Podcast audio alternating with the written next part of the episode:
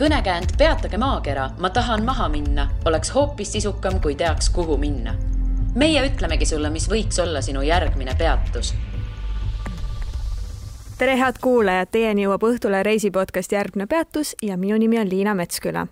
tänases saates on meiega Katariina Toomemets, Õhtulehe ajakirjanik, kes räägib meile Eurovisioonist, kus ta just alles jõudis tagasi. tere tulemast! nii oli, tere, tere, pühapäeva öösel laekusin ja täna on meil siis teisipäev, päev enne saate eetrisse minekut.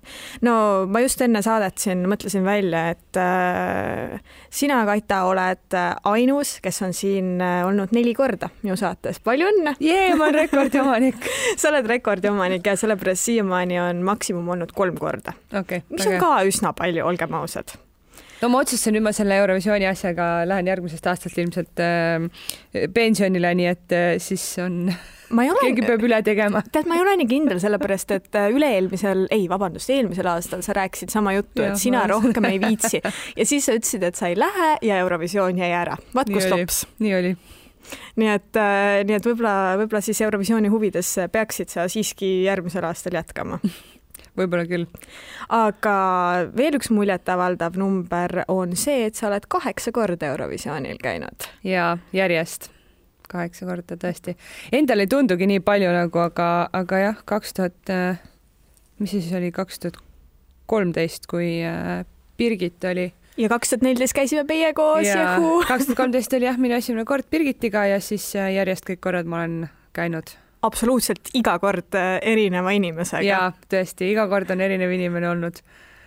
ja kaks tuhat neliteist oli minu aasta aga alustuseks, et äh, äh, mis üldse olid piirangud Hollandisse minekul?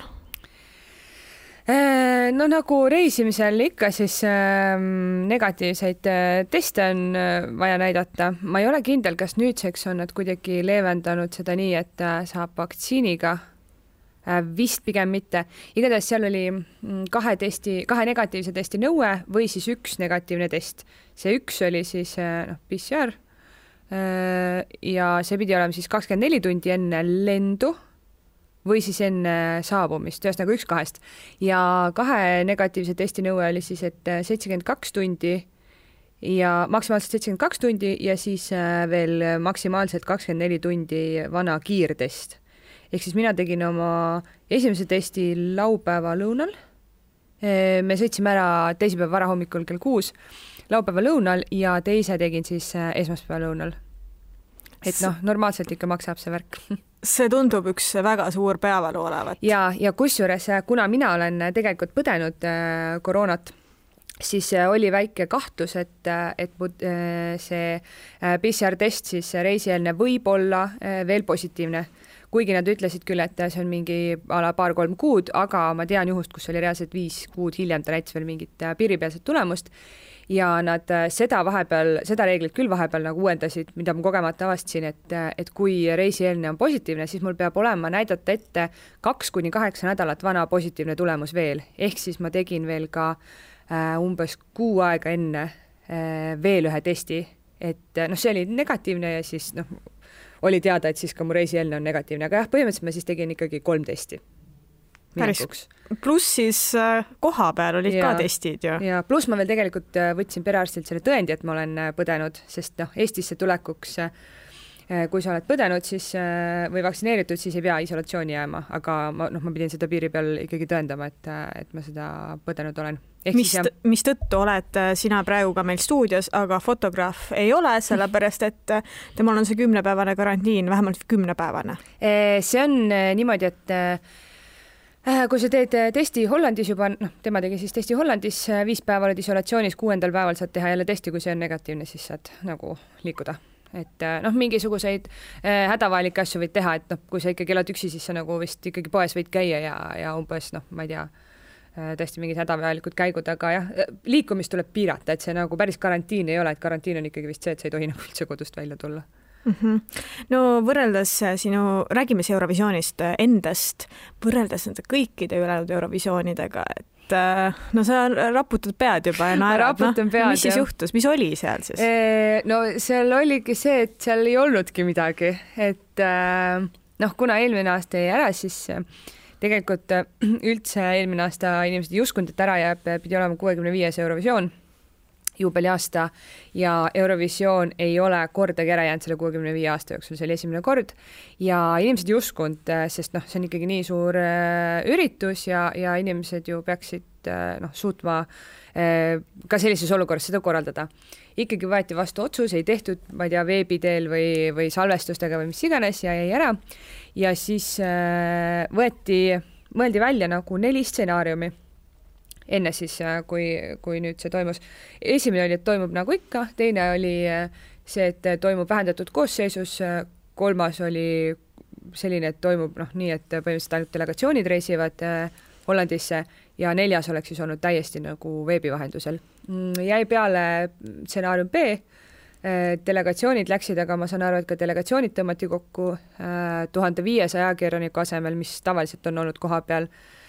Lubati ainult viissada, ehk siis äh, noh, seal ka mingi süsteemi järgi jagati neid äh, akrediteeringuid, ülejäänud tuhat siis või võib-olla oli isegi seekord rohkem, said äh, vaadata online'i pressikeskusest.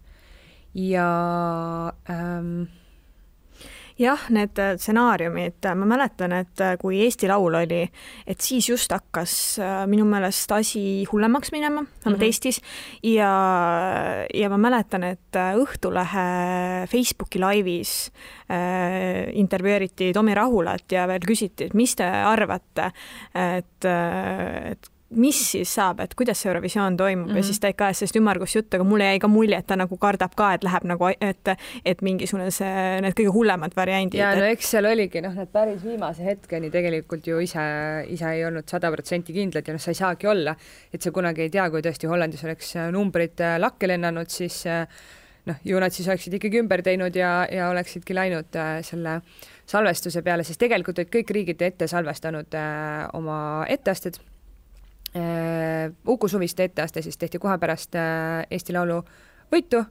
võeti linti ja see saadeti kohe Eurovisiooni äh, korraldajatele, et siis kui keegi ei oleks saanud Hollandis reisida, siis noh, siis see oleks pandud kasutusse kohe, kohe siis esimese asjana või mm? -hmm. ma kujutaks ette, et Uku Suviste tahab veel selle Eesti Laulu selle esituse üle vaadata, mõtiskleda, menetleda, mingisugused asjad mm -hmm. paremaks teha, see on nagu kuidagi nii kiiresti. ja olekski see läinud mm? -hmm okei okay,, noh no. läkski selles mõttes, et nagu see oleks kasutusse läinud jah, aga, aga see jah, ikka saadeti ära sinna ja ja nii oli. sa ütlesid, et ajakirjanikke oli tuhande viiesaja asemel viissada. mille järgi see valik tehti, sellepärast et Õhtulehest ju käivadki alati või noh, viimastel aastatel on käinud kaks inimest. Äh, seda ma ei tea, see on küsimus ilmselt äh, delegatsiooni juhile. ma arvan, et tema kinnitab neid äh, akrediteeringuid äh, ja ma ei tea, ma ei tea, kui palju üldse oli kohti või, või mille järgi, mille järgi seda valiti, aga jah, äh, just üks päev mul oli Facebookis tuli äh, memory, et äh, ma ei mäleta, see oli vist Elina ja Stigi aasta siis kaks tuhat viisteist mm, kus, äh, kus oli, me olime pildil hästi suure hulga Eesti ajakirjanikega ja pakume, et oli seal mingisugune viisteist kuni kakskümmend, et noh, et ikka seltskond on alati hästi suur olnud ja seekord olime me viiekesi nii et olime siis kahekesi meie, kaks äh, inimest Postimehest ja üks inimene Kroonikast. see on tõesti päris palju kokku tõmmatud. et äh, jah, ja no kohapeal oli ka näha, et, et pressikeskus oli küll äh, väga suur, selline nagu ta on alati olnud ja isegi nagu tundus, et, et okei okay,, tegelikult näha oli, et lauta on vähem ja, ja kohapeal oli ikka jah, noh, kõvasti vähem ikka rahvast. aga räägimegi siis pressikeskusest, et äh, sa ütlesid, et ta, et ta oli suur, kas seal olid lauad ka mingi loogika järgi, et, et oleks seda mingi kaks pluss kaks reeglit, kuigi ma lugesin, et Hollandis on üks koma viis meetrit vahet. see on naljakas. Äh, no nad olid küll niimoodi, et selles mõttes noh, nad on alati niimoodi äh, ühes pikas jorus äh, nagu paiga, paika pandud, aga, aga siis tavaliselt on istutud seal niimoodi, et noh, suhteliselt külg külje kõrval ja kui sa oma sõbra kõrvale istuma ei saa, siis eh, noh, võtad kuskilt tooli ja siis pressid ennast sinna vahele. no seekord nii ei olnud, seekord oli nii, et sa pidid iga kord oma mm, külastuse nagu nii-öelda registreerima seal eh, pressikeskuse lauas ja siis sa said, lauad olid nummerdatud ja siis sa said eh, omale laua. Väidetavalt oleks pidanud need lauad olema iga kord samad, ehk siis kui sa selle ühe laua saad, siis see ongi lõpuni sinu laud kui meie teisipäeva õhtul sinna pressikeskusesse jõudsime, siis äh, vabandust väljenduse eest, aga me saime ikka väga sita laua. Äh, see oli niimoodi, et noh, pressikeskuses on alati üles pandud äh, suured ekraanid ja me saime sellised lauad, mis olid täpselt ekraani all niimoodi, et ma vaatasin, noh, kui ma kallutan praegu pea kuklasse, võib-olla suudate ette kujutada, siis ma vaatasin nagu äh, selle ekraani noh, alumist äärt, ehk siis ma ei näinud ei ühelt ega teiselt poolt, mis selle ekraani peal toimub ja noh, et ütleme nii, et kui sul on vaja ikkagi otseblogi teha, siis sul on ikkagi vaja näha, mis seal ekraani peal toimub. ja, ja siis öeldi ka, et laudu ei tohi vahetada, eh, sest igaühel on oma laud ja umbes selleks, kui sa tahad vahetada, siis sa pead minema jälle laskma seal selle ümber teha kuskil süsteemis, et nad panid selle vist süsteemi kirja ka, said niisuguse paberi. ja aga noh, siis me ikkagi läksime ja istusime ühe eestlase juurde, sest eh, ta istus üksi umbes nii, et tema ümber oli mingi kuus vaba lauda ja, ja kui ma nagu noh, käisin seal pressilaost küsimas, ütles ei, ei, kõik on kinni, noh, seal ei olnud mitte ühtegi inimest ja siis me istusime sinna, mõtlesime, okei okay,, kui keegi tuleb, noh, et ju me siis otsime uue koha. ja siis äh, järgmisel päeval ma läksin sinna pressi, äh, sinna noh, registreerimislauda, ütlesin, et vabandust, ma tahaks uut lauda, et noh, siis oli täiesti jama. siis ta ütles, ei, ei, me ei saa ikka uut anda, et noh, et äh, ikka peab olema ja kõik teised lauad on kinni siis ma ütlen, no et juba nagu seal ühes kohas olid nagu eelmine kord on ja noh, olid kõik olid vabad, seal ei olnud kedagi, ei, need ikkagi on kellegi lauad. no siis kuidagi need ikkagi suutsid meile mingid lauad veel kuskilt välja võluda ja siis äh, peaaegu meil õnnestus nendega lõpuni olla, et äh, et vahepeal seal ikkagi fotograafi laud võeti ära ja siis äh, ah, noh, meie ümber oli veel õnneks vabu lauda, et siis siis me saime nagu kohe küsida, et, et ma võtaks enda kolleegile selle numberlaua, mis on nagu minu kõrval, et, et noh, näiteks kui me läksime eraldi pressikeskusesse, et siis mina näiteks küsisin fotograafile kohe ka laua, et ja õnneks nad seda nagu lubasid, et äh, andsid, mitte ei hakanud ütlema, et ei, ta peab ise tulema või mida iganes. kuidas teil õnnestus algul siis nii halb laud saada? ma ei tea, ta lihtsalt andis ja noh, me ei olnud käinud ju pressikeskuses, me jõudsime napilt enne, enne poolfinaali või no mitte väga napilt, no ütleme, poolfinaal hakkas äh, kohaliku aja järgi kell üheksa, me jõudsime äkki mingisugune poole kaheksa paiku aga, aga no pressikeskus ei olnud täis selles mõttes, et äh, ei saa öelda, et, äh, et nii palju seal oli inimesi, et tõesti nagu ühtegi vaba lauda ei olnud, no oli küll, aga lihtsalt ilmselt äh, noh, ma ei tea, võib-olla neil endal ei olnud see süsteem selge või nad päris täpselt nagu ei saanud aru, et äh, noh, natuke oli seal sellega segadus, aga, aga õnneks me ei pidanud terve nädala istuma seal ekraani all, et ikkagi lõpuks me saime normaalse laua. kuidas sellega oli, et kas neid puhastati ka lakkamatult, et mingi desomine käis või? Äh, seal laua peal olid äh, mingisugused nagu kanistrid, äh, noh, nende mingid desorätikutega, et sa said ise puhastada. aga jah, seal oli, vist oli nagu selline süsteem, et sa oleks pidanud ennast kuidagi check out ima, et siis nad tulevad ja puhastavad su laua ära, et neid ikka puhastati jah, aga mitte niimoodi, et noh, et sa tõused püsti, siis keegi kohe jookseb seda nagu desoma, et ma kordagi vist ise seda, mitte vist, vaid päris kindlasti seda puhastust pealt ei näinud, et noh, ilmselt nad siis tegid seda ikkagi siis, kui, kui inimesed läinud olid, aga jah, nagu desovahendid olid igal pool olemas ja ja ikkagi maski tuli kanda, et kui sa oma laua taga istusid, siis võis ilma maskita olla, aga muidu noh, juba kõik hakkasid üksteist noomima, et näiteks kui ma kahe meetri kaugusele vetsu läksin, siis juba ükskord äh, üks härrasmees äh, tegi mulle märkuse, et äh, kus su mask on.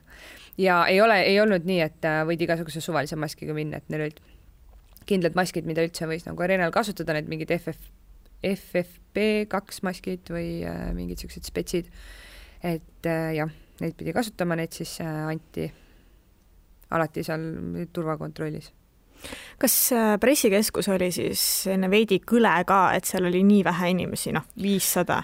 kusjuures ei olnud äh,, ei tundunud nagu nii, et, äh, et nagu kõle oleks, aga jah noh, ikka aru oli saada, et inimesi oli vähem ja melu oli ikka vähem poolfinaalides ja finaalis, kui, kui nagu muidu on olnud, et aga ei, kõle ei olnud, seda ma küll ei ütleks. kaasaelamist oli tunduvalt vähem, huilgamist, asju. no ikkagi jah, seal Itaalia ajakirjanikke oli, ma pakun mingisugune seitse, viis, midagi sellist et noh, kui, kui Itaalia esines äh, ja, ja punkte jagati, et siis oli ikkagi kuulda, et rahvas elab kaasa, aga noh, ega need kõik ju ei olnud itaallased, need olid ka kõik, kõikide teiste riikide ajakirjanikud, et äh, kellele nagu see laul meeldis.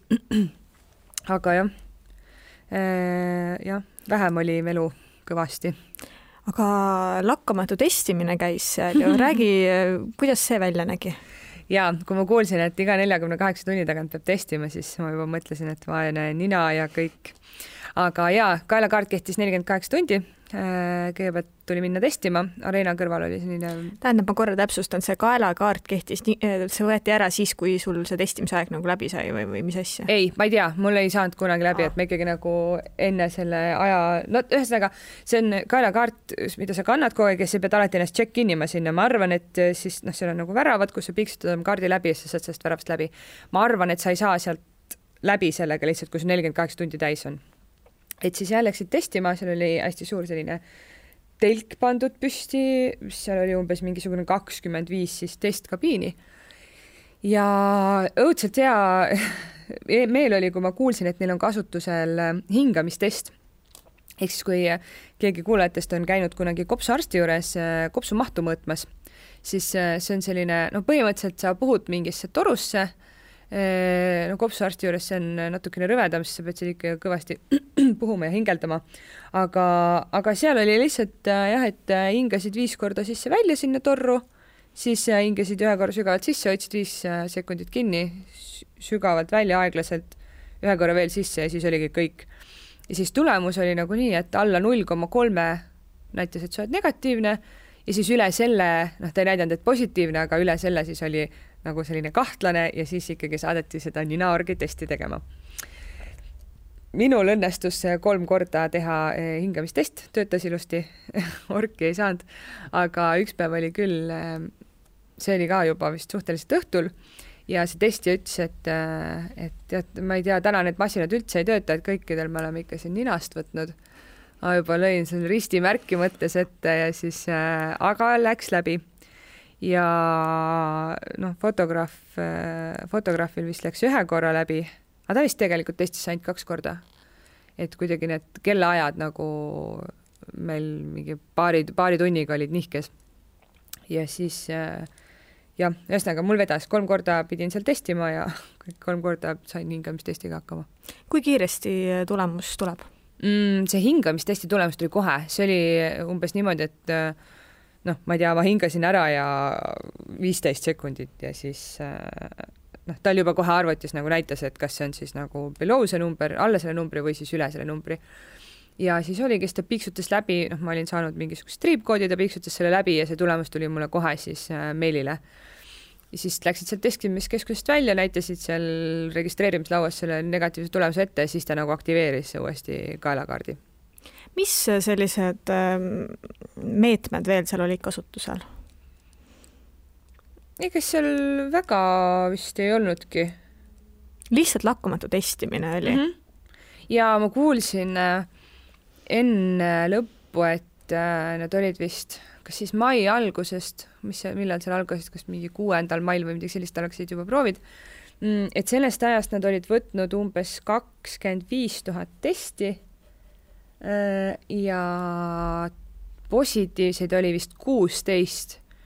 ja noh, nende hulka kuulusid ka siis äh, Islandi äh, mingi bändiliige, kes lõpuks lavale ei saanud ja, ja seal mingi Poola delegatsiooni liige, et et ajakirjanike hulgas ma ei teagi, aga jah, noh, kahekümne viiest tuhandest kuusteist positiivset, et noh väga suur number just ei ole. tead, ma selle Islandi osas ei suuda ära, suuda ära imestada lihtsalt seda, et nad tulevad riigist, kus praktiliselt ei ole koroonat ja nad on ainsad, kes, kes ei saa lavale minna kui suur ebaõnn see on? no see on väga kurb ikka.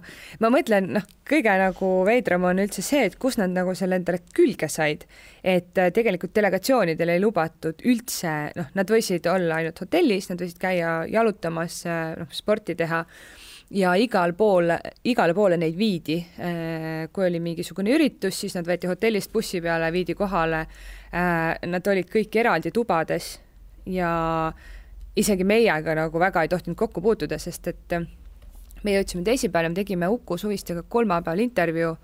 no me tohtisime teda pildistada, sest siis ei ole ninapidi koos, aga intervjuu me tegime Ukuga Zoomis, kuigi me olime samas hotellis ja meil oli vahet neli korrust teate, ma nägin, äh, ma praegu Ukust veel ei räägi, me võime mhm. pärast mm -hmm. veel temast rääkida, aga ma tegelikult kirjutasin Eurovisiooni blogisse seda ka, aga ilmselgelt iga, iga kuulaja ei pruugi olla seda lugenud. Äh, ma juhtusin vaatama Eurovisiooni eelsaadet, see oli mingi teistsuguse nimega, aga just selline kakskümmend viis minutit vahetult enne vahetult enne Eurovisiooni ja Karmen Eikner tahtis paar sõna rääkida Islandi lauljaga ja Islandi laulja ütles, et oot-oot-oot, et umbes pane mask ette mm, -hmm. et me oleme väga ettevaatlikud, me tahame kindlasti lavale minna ja siis oli tema see, kes ei saanud minna nagu. ja see oli nii kurb Äh, jah, noh, ma tõesti ei kujuta ette, kust nagu selle, kust selle siis külge võis saada, et kui nad tõesti nii ettevaatlikud olid, et noh, võib-olla mõni on ikka mingi, et ma ei tea, käin poes või noh, mis iganes, kuigi ma ei usu, on ju, et äh, ikkagi sinu esinemine ju sõltub sellest, kui sa, kui sa selle haiguse kuskilt äh, külge saad, et noh, ajakirjanikud võisid igal pool käia, et noh, me saime ka mingisuguse pika väljaande digikujul, kus siis oli igasugused tervisenõuded sees, siis seal oli ka ära toodud, et noh, mida, mida võivad teha ala vabatahtlikud delegatsioonid, ajakirjanikud ja siis seal oligi, et noh, kus sa võid ööbida ja nagu millega sa võid äh, liikuda. ja delegatsioonidel oligi umbes, et sa võid ööbida ainult nagu kindlas hotellis ja, ja noh, sõita ainult selle ametliku bussiga, on ju ja, ja ajakirjanikel oli kõik nagu roheline, et noh, sa võid, ma ei tea, ööbida Airbnb-s, hotellis, kodus, sõida ühistranspordiga, taksoga, noh, millega iganes, on ju. et, et aga jah, ega meid selles mõttes äh, artisti või noh, üldse mingi rahvaga seal väga nagu kokku ei lastud, et olid pressikeskuses ja, ja proove sai ka vaadata nii, et äh, esi-, igale siis äh, poolfinaalile eelneb kolm dress rehearsal'it ja ähm, me saime siis vaadata saalist esimest ja seal ei olnud äh, publikut, teistel oli juba publik ja mitu korda rõhutati, et äh, me ei tohi osaleda äh, nendel siis kontsertidel, kus on publik, et kui keegi saab teada, et sa oled näiteks ostnud endale pileti, noh, mingi žürii poolfinaali või sinna üldse poolfinaali, siis sul lihtsalt võetakse akrediteering ära. miks? no sest, et see on keelatud. on seal nagu mingi põhjus, mida ma ei saa aru? Okei okay,, no yeah., no ma eeldasin koroonameetmed yeah., aga mõtlesin, kas seal on nagu mingi konkreetselt välja toodud mingi ei, ei lihtsalt eraldi. just see, et nagu noh, ei tohi. okei okay., äh, aga sel korral, kui teie olite äh, seal saalis, palju seal oli siis rahvast, et uh, istusid seal täiesti enam-vähem niimoodi kümme meetrit? ma ei käinud saalis. mm, -mm, ma seekord ei käinud. Ja mul oli päris palju tegemist sel hetkel, kui see proov oli. ma oleks küll tahtnud tegelikult Ugu esinemist saalist näha, aga, aga mul oli tegemist, aga minu teada seal ilmselt kui ma räägin, siis ma valetan. Aga ma, nii et ma pigem ei räägi sellest no Margo Reikop äh, toonitas, et äh, võistluse ajal seal saalis, mis äh, mahutab kuusteist tuhat inimest, seal oli kuusteist tuhat, minu arust see oli kakskümmend tuhat, mina vaatasin. No kaks, kaks, kaks varianti, kas Marko Reikop ajas jama või mina mäletan valesti. ühesõnaga, jätame selle kuusteist siis kõrvale, võib-olla oli siis miski muu, aga ta mainis, et kolm tuhat viissada mhm, inimest oli seal aga kui seal näitas seda, kogu seda melu seal saalis, siis ja, oli küll nagu, mis asja. oli tund-, oli vaadata küll sihuke tund-, jaa, kuusteist tuhat, Markol oli õigus, mina valetasin. ja see oli naljakas, ma vaatasin ka telepilti ja, ja nagu ma ise oleks arvanud, et need inimesed istuvad seal nagu mingite vahedega onju, noh, kaks tooli on vahet või midagi, aga ei tundunud küll. aga kuuldavasti need inimesed tulid kõik ikkagi eh, maks kakskümmend, maks kakskümmend neli tundi vana koroonatestiga ehk siis nad ikkagi pidid näitama ukse peal ette, et nad on äh, negatiivsed aga seal äh, nagu see huvitav nende jaoks ei olnud variant, et, et paneks tõesti, nagu sa ütlesid, mingi tooli või kaks vahele, et nad toppisid need kõik sinna, et see kuidagi oli, see oli veider ikkagi. no samas võib-olla tõesti, kui sa vaatad telepildis seda, kui sul on seal ikka igaühel kaks tooli vahet, noh siis võib-olla see on veel veidram. et võib-olla see nukker vaatepilt no, lihtsalt et äh, kui ma vaatasin seda rahvamassi seal Eurovisioonil, ma mõtlesin, et okei okei okay,, selline tunne nagu oleks aasta kaks tuhat üheksateist, kaks tuhat kaheksateist või ükskõik mis. ei, oli... aga nad ja ikka tulid kõik äh, negatiivsete testidega, et, äh, et päris nii ei olnud, et oled suvaline tüüp ja lendad kohale ja hakkad seal karjuma ja pritsima aerosoole laiali kes olid need priviligeeritud, kes sinna said, kes olid need kolm tuhat viissada, tead sa? Äh, seal oli niimoodi, et ma ei tea, mille järgi see nagu lõppvalik tehti, aga pileteid said osta need inimesed, kes olid ostnud pileti juba eelmiseks aastaks. ehk siis äh, noh, kui see mahutab kuusteist tuhat, ütleme on ju, siis noh, a la igasse sellesse müüdi viisteist tuhat piletit on ju, võib-olla ei müüdud, aga jah, eelisõiguse said ikka need inimesed, kes juba olid äh,, olid eelmiseks aastaks pileti ostnud. No jaa, aga ega need kolm tuhat viissada inimest ei olnud ostnud. nojah, ega jah, seda ma ei tea, kuidas siis, äh, ma ei tea, kas nad tõmbasid loosi või, või nagu, kuidas see käis aga jah, seda ei olnud, et noh, kui ma oleks olnud, näiteks kui sa oleks mõelnud, et aa, tahaks minna nüüd kuu aega varem, et äh, noh, siis seda piletit ei oleks saanud ja kusjuures seekord ei olnud ka näha, et äh, noh, ilmselt äh, ka see testinõue ja, ja juba see, et eelmine aasta jäi Eurovisioon ära, et seekord ei olnud näha, et inimesed müüksid oma pileteid äh, seal noh, maja ees on ju, et varasematel aastatel ikka minu arust on seal müüdud. Aga, aga seekord ei olnud jah. Puhtalt huvi pärast, et äh, see maja ees müümine, et kas see on nüüd äh, nagu see, et, et kahmasin nimelt äh, hästi palju pileteid ja nüüd püüan neid kallima raha eest müüa või lihtsalt ups, ma ei saanud minna, ma nüüd püüan nagu.... ma ei tea jah, ma ise ei ole kunagi müünud. Aga noh, ma arvan, et eks seal on nii üht kui teist, aga kuigi vist tegelikult päris niimoodi ei saa, et sa ostad mingi viiskümmend piletit kokku ja siis pärast hakkad müüma, et seal minu arust on ikka olnud mingisugune limiit ees. Aga kuna ma ei ole ise kunagi piletit ostnud, siis ma nagu täpselt ei tea, aga ma arvaks ikka, et on mingi limiit. sest noh, Eestis juba mingitel suurtel kontsertidel ju on, et ma ei tea, saad maks viis piletit osta Rammsteinile või, või noh, mis iganes mm. -hmm. no Eurovisiooni osa on alati olnud sellised Eurovisiooni peod ja promoüritused. on ja, jah. nii, sel aastal oli siis ümmargune null või? jaa, üks õhtu me lihtsalt istusime hotellis ja vaatasime telekat ja sõime pitsat sest nagu restoranid olid ka kinni. ahah, seal on kõik praegu suletud või? no nüüd juba läheb nagu äh, lõdvemaks, et äh, aga jah, kaheksani oli, noh, väliterrassidel sai süüa, need olid kella kaheksani lahti ja siis kui me üks õhtu nagu avastasime, et tahaks nüüd süüa, et noh, et läheks käiks siis mõnes toidupoes, siis toidupoed olid ka kella kaheksani lahti ja siis olid nagu, et okei okay,, et mis nüüd siis saab. ja siis me leidsime õnneks hotelli lähedusest ühe, ühe mingisuguse Itaalia koha, kus, mis oli siis üheksani lahti, aga noh, nad siis tund aega siis sai kaasa osta.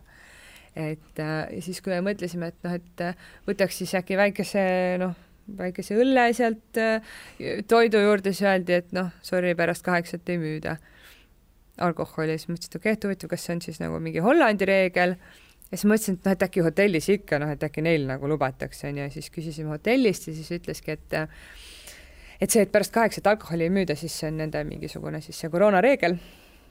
ja ma ei saanud aru täpselt, kas, kas see, et need poed olid kaheksani lahti, oli neil muidu ka või siis see oli ka seotud koroonaga ma küsisin küll nagu seda selle hotelli reception'i tüdruku käest, aga ma ei saanud täpselt aru. tead, Leedus on ka alkoholi võimalik kuni kella kaheksani osta jaa, aga nagu selles mõttes, et äh, noh, see ongi lihtsalt noh, mingi riigi reegel on ju, noh, meil on mhm. kella kümneni ja just, nii on, on ju, aga lihtsalt jah, et see oli nagu noh, see oli nende reegel, aga noh, meil ikkagi ju restoranis ja nii nagu noh, saab, on ju, saad ka kell kaksteist äh, klaasi veini tellida, kui sa soovid. aga jah, nojah, see oligi neil see koroonareegel ja, ja nii oli. aga jah, ei ühtegi üritust mitte midagi, ei Euroklubi, ei Euroküla, ei äh, ma ei tea midagi. ma korraks alkoholi juurde lähen tagasi, sa minu meelest mainisid, mitte nüüd saates, et äh, teises poolfinaalis ei saanud pressikeskuses alkoholi enam, oli niimoodi ja, või? oli jah, e, esimese poolfinaali ajal seal müüdi veel menüüs oli kõik kirjas, et äh, müüakse veini, äh, õlut ja siis oli alkoholivaba õlu. ja, ja teise poolfinaali ajaks jah, oli, oli võetud ära müügilt vein ja siis promilliga õlu ja siis, kui ma küsisin, et noh, et, et miks, siis öeldi, et noh, koroona rules. et ma ei tea siis, kas see oli nagu seotud ka kellaajaga või lihtsalt oligi umbes, et, et noh, et lihtsalt pressikeskuses ei või. no aga teisipäeval sai, ma saan aru. jah. ja neljapäeval aga... ei saanud, aga see on sama kellaaeg ju ja ei, ma ei tea, vaata, ma ei tea, kas see oli noh, selles mõttes, et, et kas nagu teisipäeval osteti kell seitse võib-olla onju ja noh, või noh, võib-olla siis neljapäeval küsiti, ma ei tea, kaheksa viisteist on ju, et selles mõttes ma ei tea, aga jah, ütles, et äh, reeglid on sellised ja nii on.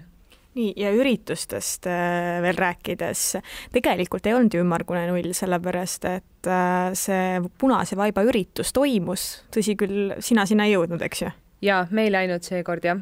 jah, toimus, aga ma saan aru, et ka see oli see, et käidi vaip ära ja mindi hotelli, et mingit nagu olengut delegatsioonidel ei tavaliselt olnud. siis on olnud? see no tavaliselt on äh, noh, ajakirjanike jaoks on see lihtsalt see, et sa üritad seal vaiba ääres on ju intervjuusid saada ja pilte teha, aga, aga delegatsioonide jaoks on seal vist ikkagi olnud nagu mingi selline noh, häng nagu pärast, et umbes kõik saavad kokku ja noh, räägivad juttu ja isegi on olnud mingisugust noh, mingi avatseremoonia, aga see ongi noh, täiesti selles mõttes kinnine üritus, et ainult delegatsioonidele. et eh, minu teada seda ei olnud Tomi, kui sa seda kuulad ja ma valetan, siis karju mu peale, aga minu arust seda ei olnud, et äh, umbes noh, oligi nii, et käid see vaip läbi ja istuti bussi ja mindi koju. kas äh, võib siis öelda, et selline artistide jaoks mõnevõrra nukram Eurovisiooni kindlasti kogemus? artistide ja ma arvan, et äh, noh, mitte ma ei arva, vaid ajakirjani jaoks, kõikide jaoks oli see selles mõttes nukker, aga nagu no mitte nu, nagu nukram, et äh, aga no tore oli ikka reisida sai ja sai näha nagu kuidas, kuidas koroona tingimustes sellist suurt äh, üritust korrata, korraldatakse, aga aga jah, jah kuidas sulle tundub, kas äh, nad said selles mõttes äh, hästi hakkama, et äh, ma ei küsi niivõrd seda, et kas nad korraldasid Eurovisiooni hästi mm, -hmm. vaid just selle koroona temaatika osas? ma arvan küll äh,, eriti arvestades seda, et äh, seal ju mingit sellist kollet nagu tõesti kuskil ei tekkinud. et äh, mina arvaks, et äh, hästi ja noh, ma ei tundnud ennast kordagi nagu ahistatuna või et äh, noh, ilmselgelt ma ju, kui ma sinna lähen ja ma, siis ma ju tean, et ma pean päev otsa seal pressikeskuses on ju maski kandma, et noh, ma ei lähe kuhugi karjuma, et minu põhiõigusi riivatakse või midagi. aga selles mõttes jah, et ma ei tundnud, et nagu kuskil oleks äh, liiga karm, noh, ma arvan, et äh, tänases maailmas ei saa nagu ükski, ükski piirang ei saagi olla liiga karm, on ju kui me ikkagi pandeemiaga võitleme, aga, aga jaa äh,, mulle tundus küll, et said hakkama ja, ja ilmselt seda näitab ka see noh, tehtud testide ja, ja positiivsete testide nagu osakaal. räägime tulemustest. Jee, Itaalia mulle väga meeldis. ei, räägime kõigepealt Ukust ja siis räägime Itaaliast. mis Ukuga juhtus, miks siis ei saanud? ma ei tea, ma arvan, et äh, see on nagu iga aasta, et äh, see kunagi ei saa ette ju ennustada. noh, ma ei tea, lähed Eurovisioonile ja mõtled, oh, täna see aasta on küll kindlalt saad finaali. aga läksid sellise mõttega, enne kui need igasugused äh, Kihlveo kont- kontorid ja fännid mängu tulid oma ennustustega, mõtlesid, et Eee... nüüd lähme finaali? ma ei tea, see vist, see on nagu selles mõttes keeruline, et et äh, selleks sa pead ju ikkagi nagu kõiki teisi laule kuulama, onju. Ja siis juba, kui kõik need laulud on väljas, siis juba ka kihlveokontorid hakkavad oma tööd tegema, et äh, et äh, ma tunnistan, et ma arvasin, et me ei saa. aga samas, kui ma nägin, noh, kõige alguses, aga kui ma nägin Uku esimest proovi, mida siis sai seal online'i pressi, online pressikeskuses äh, näha otse Rotterdamist, ma olin veel Tallinnas siis, siis nagu lava oli äge, Uku on ilus, ta oskab laulda, selles mõttes häbi ei ole nagu, piinlik ei ole karvavõrdki. Lihtsalt ma arvan, et äh, inimeste maitse seekord oli selline mina arvan täpselt sama asja, et äh, Uku tegi väga hea töö mm. -hmm, absoluutselt. et äh, noh, jah, see on lihtsalt, Eurovisioon on iga jumala kord täis üllatusi ja, ja tõesti sa mitte kunagi ei tea, et mõni laul, kellele öeldakse, et issand, see saab täiesti kindlalt viimase koha ja üldse mõttetu minna, võib musta ratsuna sul sinna esi, esiviisikusse kapata ja ja kõik on üllatunud ja tõesti siis, okei okay,, seda vist ei ole tõesti kunagi juhtunud, et suur favoriit nagu mitte midagi ei saa. aga jah, ütleme nii, et üllatusi nagu jätkub. aga Malta oli ju tegelikult suur favoriit ja ta sai äh, publiku hääletusel ikka väga kehva. ta sai stiilis mingi nelikümmend seitse punkti, seda oli näha, et Tšikk oli ikka väga pettunud mm. -hmm. näoga.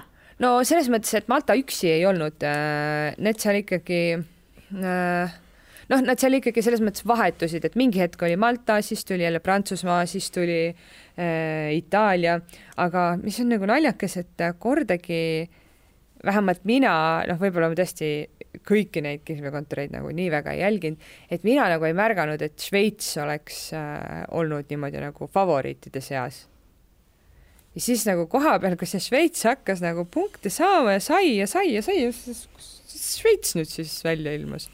No Šveits oli ju žüriide lemmik, et Ja, ja. et selles mõttes, et žüriid ikka tugevalt hääletasid, aga rahvahääletuses ta ei olnud nüüd päris esiviisikus vist ei olnud või, või oli või? et ta vist ikka ka oli, Oli ei tähendab, ma ei tea. äh, ta oli üleval, aga, aga seal oli stiilis Ukraina oli hästi kõrgel ja, ja no ta sai ikka Itaalia- publikut mingi sajaga midagi Mhm. punkte, et äh, versus siis Malta, kes sai väga vähe, onju. Mhm. no Itaalia sulle väga meeldis. ägedad, kui ma seda laulu esimest korda kuulsin, siis mulle kohe meeldis nagu mind kohe esiteks tõmbas täiega käima itaaliakeelne rokk kuidagi nagu lahe. nagu ma ei oleks elu sees arvanud, et itaalia keel ja siuke rokk võivad nii hästi nagu kokku kõlada. ja siis, aga naljakas oli see, et ma ei olnud kordagi neid näinud selles mõttes, et äh, ma ei olnud vaadanud seda videot, ma olin lihtsalt näinud umbes mingit noh, ma ei tea, Spotify's mingit cover fotot, noh, absoluutselt mitte nagu süvenenud. ja siis, ja siis, kui ma nägin proovifoto, siis ma mõtlesin, mis asja. nagu ma oleks arvanud, et nad näevad välja sellised, sellised šikid rokimehed nagu Portugali tüübid olid aga absoluutselt mitte. see vend oli mingi palju ülakehaga ja punaste nahkpükstega, et eh, ma ei tea, miks, aga mul nagu peas kuidagi oli mingi sihuke ettekujutus. ja just nagu äh, ma oleks arvanud, et võib-olla Portugali mehed on nagu sellised, noh, kuigi nende laul oli hästi nagu aeglane, aga, aga jaa, ühesõnaga ma oleks arvanud, et need itaallased on siuksed nagu Portugali stiilis tüübid, aga ei olnud. no sa tõid välja, mis oli sinu emotsioon, kui sa esimest korda kuulsid Itaalia laulu.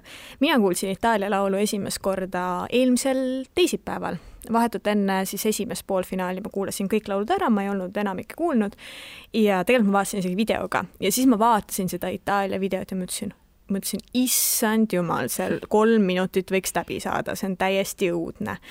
ja sorry, nagu praeguseni on äh, minu, minu arvates. nojah, selles mõttes, noh, okei okay,, ma ei vabandanud otseselt sinu ees, ma lihtsalt ütlen sorry, onju. ühesõnaga minu arvates on see konkreetselt äh, kõige nõmedam laul finaalis ja ma ei saa aru, kuidas mul on nagu nii erinev maitse ülejäänud maailmaga, et kõigile nii väga meeldib ja minu arvates on see halb laul. ma ei No, saa aru, ma ei saa aru lihtsalt. ma toon kohe siinkohal äh, näiteks, kui, mis ta nimi oli, Salvador Sobral võitis mm, -hmm. tõi äh, Portugalile võidu, eks, oma looga, siis minu arust on see täiesti kohutav laul. Mulle ka äh, algul ei meeldinud, aga hiljem hakkas meeldima. ei, mulle siiamaani ei meeldi, ma ei suutnud seda isegi tükk aega nagu meenutada, kuidas see käib, no nüüd ma enam-vähem suudan seda peas nagu ümiseda, aga mulle ei meeldi siiani see laul. aga noh, ma saan aru, et seal taga on mingi väga sügav äh, point ja noh, kõik see on ju. Nii, samamoodi Neta, no minu arust täiesti kohutav. see on ka täiega jama. nagu see oli nagu naljakas, aga noh, kohutav, samas jällegi terve maailm äh, valis. see on samasugune müsteerium minu No jaoks just, nagu tänavu. et äh, nii ta on jah, et need Eurovisiooni trendid ju ka muutuvad, et äh, üks aasta ongi, läheb rahvale peale selline kanavärk ja, ja siis läheb nagu jälle sihuke väga südamlik, noh, võib-olla siis nüüd oligi, et äh, Itaalia lihtsalt tuli, lõi jalaga ukse lahti pärast seda eriti ränka koroonaaega ja ütles, et nagu tšau. ju ja lahe tšau, Bella. ühesõnaga järgmisel aastal sina Itaaliasse ei lähe siis ma ei hakka siin igaks juhuks ütlema midagi. muidu jah, niimoodi, ma lähen Itaaliasse, siis kohe, kohe tõmbame klipi välja siit.